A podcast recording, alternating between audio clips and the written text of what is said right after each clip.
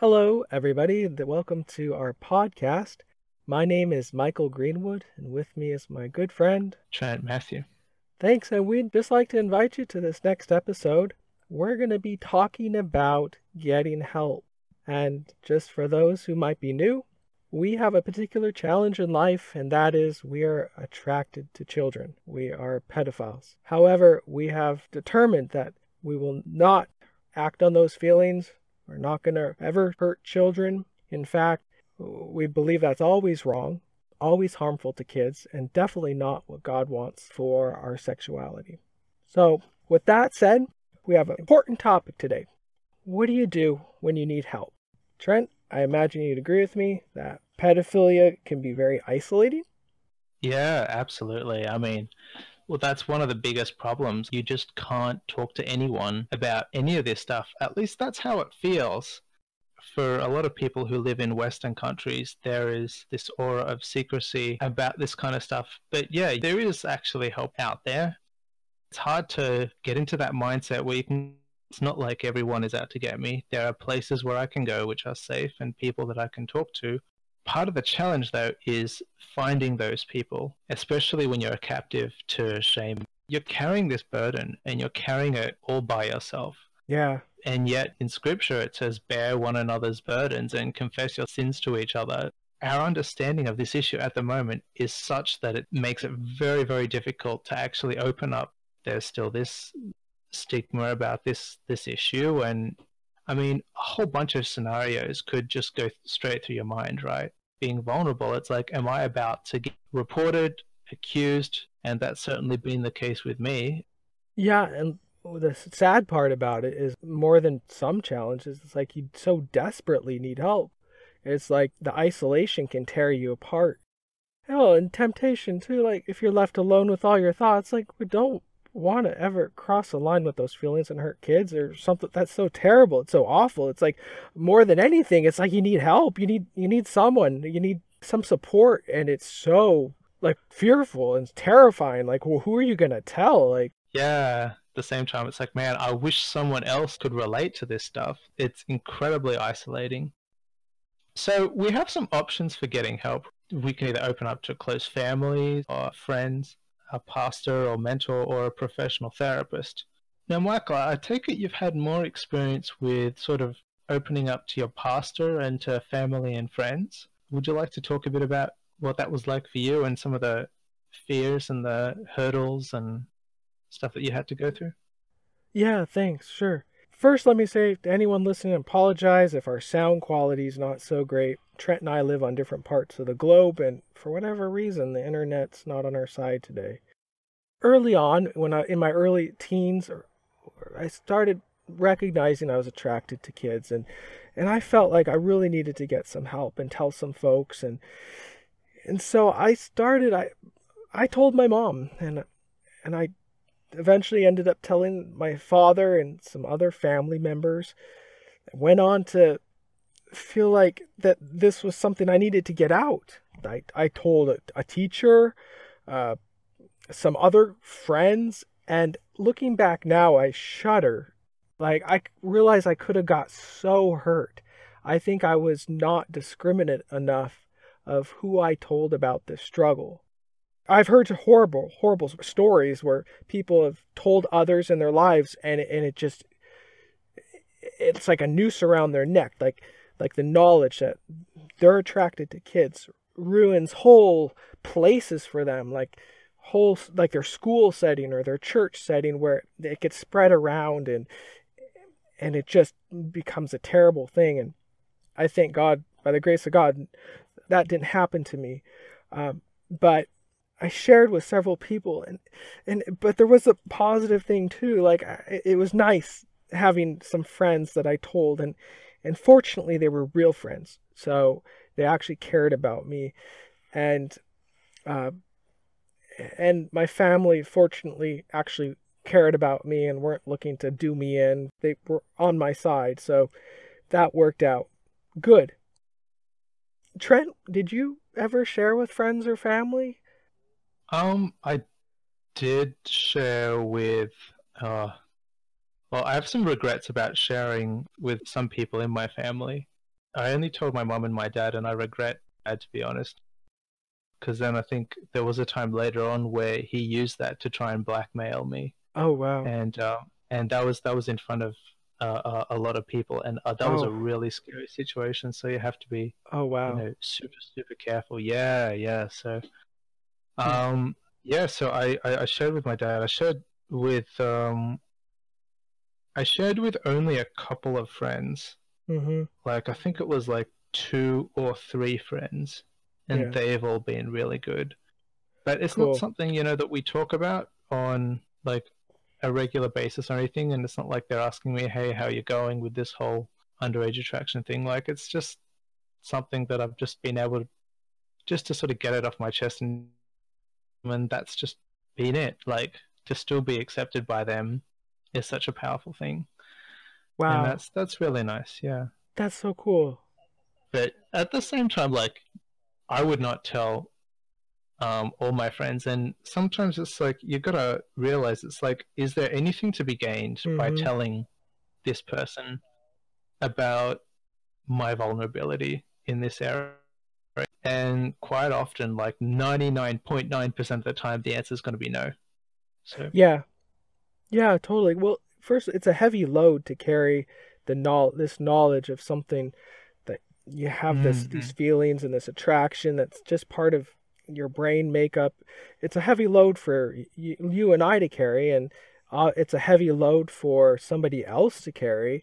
So, like what you said, it's like first of all, if it's not going to be like destructive to the relationship. So that's kind of like a rule of thumb is you don't want to tell somebody if it's going to be destructive to the relationship like they can't bear the weight of it Yeah, yeah, and and that's okay uh, because I'm are just not there yet. Like they haven't thought about this stuff in a critical way, and so for them, there's a lot of emotional stuff tied in with that. And like for us who struggle in this area, it's just something that we have to be okay with. Like we have to be okay that other people can't actually talk about this stuff and gonna have to live with. But that's okay. Like yeah and some people are more kind of maybe uh naturally okay being loners or i'm that way I, I don't need a lot of friends or i don't need to share a lot but i know other people who really sharing with others is a big thing for them. And so this barrier of tension trying to share this struggle is a, is a hard thing for them to carry. So you know one thing we advise them is like don't share with other people unless they truly have your best interest at heart. Yeah, it's basically it. and it's like it's not really something you can just share for the sake of sharing. Like you can get really hurt.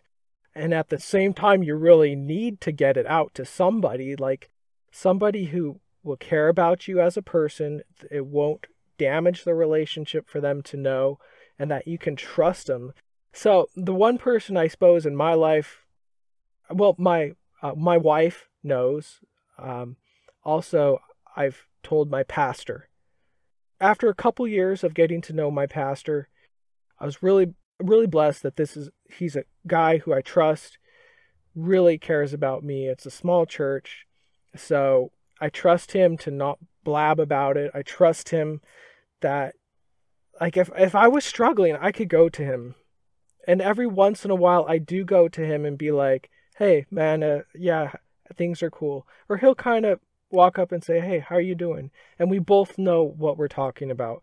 So so i don't that for me him in my life knowing that and then well you trent because you know i talk to you uh, and then my my mom eh, we don't it's not like we ever talk about it much but it's there and i i could if i needed to. So that's kind of like enough for me for what I, my needs to be able to have others carry the weight of this. Who have you shared with are you in a comfortable place like do you have that supporter Well, uh, yeah, I'm still in a place where it's like there are some people in my world where it's like sometimes I'll think, yeah, well, they're completely trustworthy, and then at other times I can be like, no, I can't trust them at all. So I'm still really struggling with that black and white type of trusting. Uh, and not really realizing that trust has this level that it's a progressive thing that it's like you can trust someone a little bit and then a little bit more and then a little bit more. And so i think this is why i think it's a good idea that if you are going to come out to someone that it's good to sort of come out in stages. Like so saying things like uh, like so instead of saying yeah i struggle with this right you could say you know what? I struggle with my sexuality. And that can mean anything. And generally if like if you say that. I mean I, I can think of very few where people would actually be aggressive towards you if you said that you struggle with your sexuality. So yeah a fairly safe safe first stance. And then and then you can keep on going from there and maybe you can trust them enough to say hey just wanted you to know that you know i struggle with these unwanted thoughts uh, towards people that i shouldn't think about in that way right? Um i'll be like yeah let's it's you know who, who doesn't struggle with unwanted thoughts right? So you're kind of test testing the water essentially. Yeah exactly. You, you, you just test if it's safe to just to just go in a little bit further and that's i think that's usually a good a good place to go. Like that's usually a good way to go about it. Sure. But man uh, my experience though i mean when i first found out about myself i did not do this. Kind of like you i felt like i had this massive burden and I just had to just get it out there, you know? like I, I just had right. to tell everyone. And it's funny because looking back, I think I was really driven by a sense of honor and dignity. Like I couldn't stand the idea that other people would think that I was a bad guy. So when I, as soon as I found out about myself, I was like, no, I'm going to do the honorable thing and I'm going get help and I'm going to do the therapy and I'm going to be good. You know, that was my driving force, and it was it was right. it was like pretty serious. Like it was like I don't care if I end up being locked in some insane asylum or wherever wherever they lock. I mean, it, this is like even though I hadn't done anything wrong, um, I right. was just so. And then I found out that all these therapists really really unhelpful, and that they, you know, I didn't get locked up because I hadn't done anything, and they just sort of put me on this list and yeah so for people who haven't listened to trent's story his story is he describes everything he went through with that on another podcast. You can find it. It's called trent's story. But just in brief you were overcome knowing that you had this struggle. You hadn't hurt a child or anything. It's just you felt this. You went to the hospital to get help and ended up you were put on an offender registry mandated. Um i've never been on any kind of registry like that, kind of like what you guys have in the States. I understand you've just got one list, whereas I think here in Australia, we've got multiple right. lists. So I was on the like level one list, the list that's like, hey, we're not so sure about you, but we're going to put you on this list just in case you might do something because we've received information that, that you struggle in this area. And so it's like, you know, any anyone who's mm-hmm. anyone can make it on that list, right? it's like Minority Report, right? You've seen that movie where the preemptive. Like seriously it's it's like that. Like um it's it's very very dangerous if if you're a guy and you're working with children in any industry really. What you have to do is if you want to do anything you need to clear what's called a working with children check. And i found these checks in basically any environment like environments where there aren't even any kids because they just don't want anyone who's slightly suspicious because you know people who might be attracted to kids are just plain old gross and disgusting when we have to kick them out of society and, and hurt them as much as possible, sort of thing. I mean, I found this. I was coming across this check in you know office jobs. I was feeling very frustrated because I felt, and in some ways, like even today, I still feel under the thumb of the system. And so you went and did something that I never had the opportunity to or never ventured into is you tried to get help from professional therapists. Yes, yes. So maybe you could share a little bit about that journey. Sure. I went through like six or seven therapists. Like most of them were just not helpful. Like I felt like I was being led. Just so you know, one of my other struggles is um, same sex attraction. Now, because I'm a Christian, I've decided not to get a boyfriend and I've decided that I want to, you know, stay in church and remain with my community.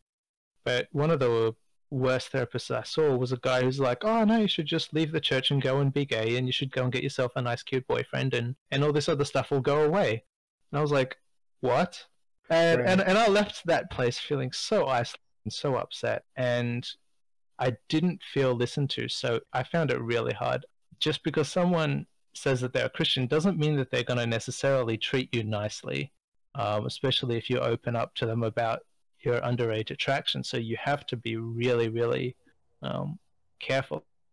So yeah, but there are some, there are a lot of ways you can prepare for therapy. Now you have had some now positive experiences with it. Like, what were the qualities that made for the therapist that could help you, or and what actually on your journey has helped you deal with this struggle of underage attraction? Right. What was the first question? okay. Now I I know from us talking that you like you have had some positive interactions and help from a therapist. Yeah, like, yeah. So you can definitely get help. There certainly is help out there, but I think there's a lot of things you can do. So first thing that you should probably want to do is just prepare yourself for therapy. Save up the money that you need. Go and get yourself a mental health plan if you live in Australia. That might help make sure that you also have realistic expectations. When I was trying to find a therapist, I was like, oh yeah, I'm going to find a psychologist and they're going to totally understand my issue and everything's going to be great. And no one did. So make sure you have realistic expectations. Finding a therapist that is good for you can take months. And in my case, it was years. Make sure you're prepared to travel. Try and turn it into a day out where you go and get some seafood or something and then do your therapy session and then come back on the bus or whatever. I don't know what you do. Make it positive. Yeah, just make it a positive experience. You don't have to sort it all in one day. So, now what sort of conversations with the therapist have been helpful for you? Therapist will basically just bring into words the emotions that you're feeling under the surface that you aren't able to fully articulate. They'll give you plenty of space, they'll keep the conversation flowing. It will kind of feel like they can read your mind. And that's just because they're sensitive to all these little that you give them. I can tell you what a good therapist won't do. Mm. I, I met one ther- one counselor who worked for the government, and she just talked and talked and talked and talked the whole session, and felt like I didn't really have any room to say anything. Stay away from people who like to give quote unquote helpful advice, or just people who hold you at arm's length. I saw this one guy. It's like there was no therapy relationship happening. It kind of felt like I was just there because I had to be. Mm Stay away from therapists who tell you their problems. Believe it or not, these therapists actually exist. Though I'm not sure if you can call them therapists. Um... Makes me want to go out and find a good therapist. Now, just to kind of pull it all together, a bit of a summary. It's like if you're attracted to minors, it's just a huge weight and it can be crushing at times. And when people have struggles, you reach out and you ask for help. Now, unfortunately, the reality of this struggle is because of the concern for children, and rightly so, there's a lot of tension, and, and sharing with others can be problematic. You can get really hurt. But it's still essential that you find someone who you can share with, whether that's a family member, a friend, a spiritual leader, a mentor, or therapist. It, it can be done. And some general rules of thumb are you want somebody who genuinely cares about you as a person, that they're willing to discover who you are in the midst of all the challenge, and then somebody where you sharing with them won't damage the relationship. It's not something that's going to be an elephant in the room permanently. So, with that in mind, um, also, uh, Trent and I are available if you want to talk with us. You can contact us through the website, our email, which is support at christianpedophile.com. We answer those emails. Do you have any finishing thoughts? Yeah, just just always remember to pray as well and ask God to lead you to the right person, that He would be with you throughout this whole process. Everything is in His hands. He's sovereign, and He is the one who coordinates all this stuff. Great. All right. Well, thank you for listening to our podcast. We'll look forward to talking to you next time. See you later.